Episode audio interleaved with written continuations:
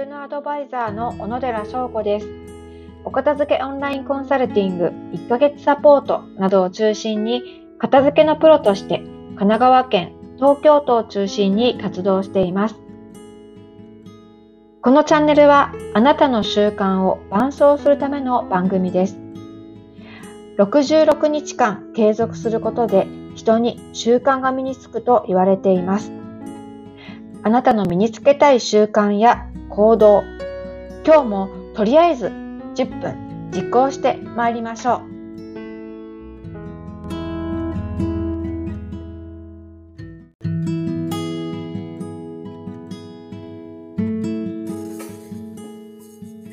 今日もこのラジオをつけていただきましてありがとうございます。あなたは今何をしていますか？あなたが行動している間に私は今日も習慣についての小話をお届けしたいと思います。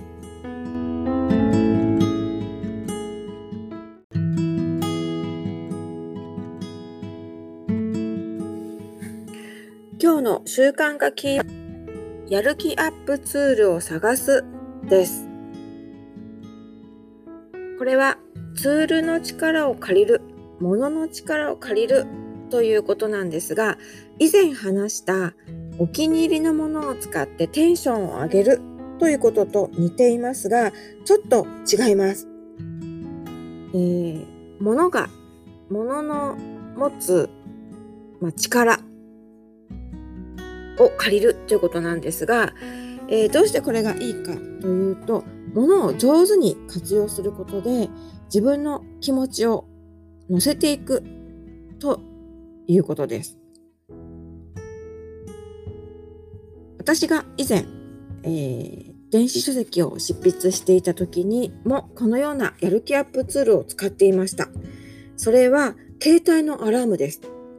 はい。お気に入りのものというよりは便利なものと言った方がいいかと思います。えー、ライティングの先生にポモドーロテクニックというやり方を教えてもらいました。このポモドーロテクニックを駆使するときにこのアラーム使うんですが、えー、25分作業に集中します。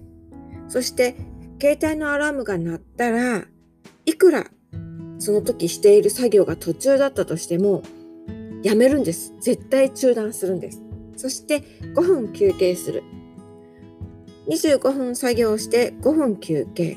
25分作業して5分休憩ということを繰り返すのがポモドーロテクニックといって物事をサクサク進めるテクニックの一つなんです。これがいいよと言われた時に私は携帯のアラームというツールを活用しました。皆さんがやりたいことに便利なツールは何でしょうか？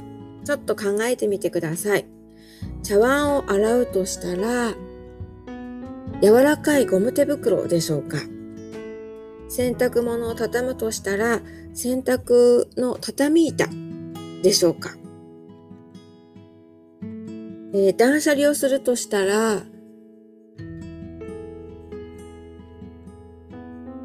えー、破けないゴミ袋とかでしょうかすいません、無理やり持ってきました。えー、手帳を書く習慣をつけたいとしたら、え万年筆を利用してみるとか、えフリクションペンで間違ってもいいようにしてしまうなどです。はい。えー、お気に入りのものとはちょっと違うということで、例えば他にこんなものがあると思います。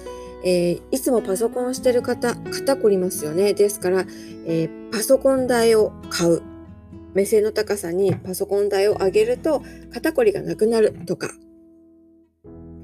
それから、アイディをアイディアを出すために、えノートではなくて、真っ白な、えー、何も線がないノートに書き出すとか、えー、やるべきことを、タスクをあの付箋に書き出して一つ一つ、えー、こなしていくなどです。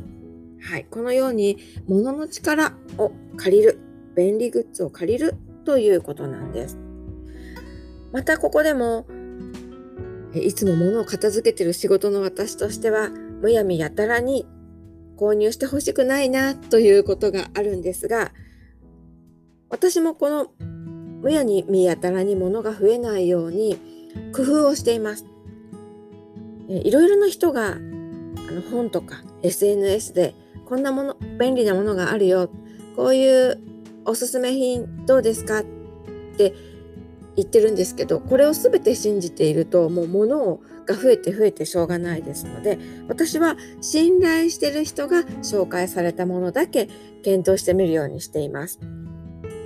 先ほど、先ほども申し上げましたライターの先生がえ YouTube でですね、ライティングをする時の便利グッズはこれですと紹介していたものは一応すべて検討してみました。例えばパソコンのモニターは2台あった方が絶対効率がいいよとかね。そんな感じで、その道のプロ、それから、えー、自分が尊敬する人のおすすめだけ聞くようにしています。今日の習慣化のキーワードは、やる気アップツールを探す。自然にモチベーションが上がるツールを駆使してみましょう。あなたが試したい、やる気が出る、ああやる気アップツールは何ですか？ちょっと検討してみてから買ってくださいね。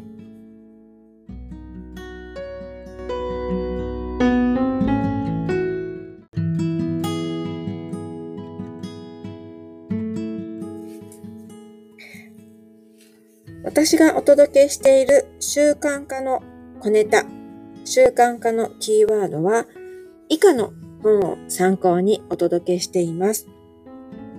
一冊目、小さな習慣。著者はスティーブン・ガイズさん。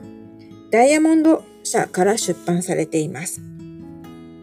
もう一冊は、理想の人生を作る習慣化大全。著者は習慣化コンサルタントの古川武さん。こちら出版社はディスカバー出版となっております。こちらを参考に私の経験や考えをもとにお届けしています。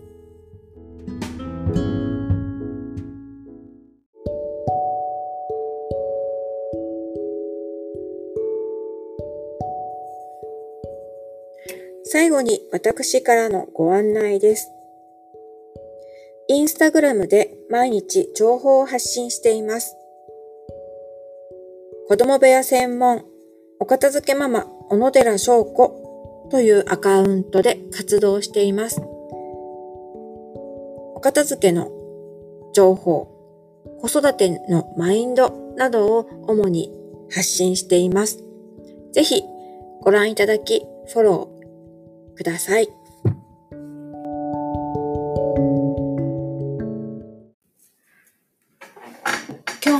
疲れ様でした。また明日も習慣づくり頑張りましょう。また明日。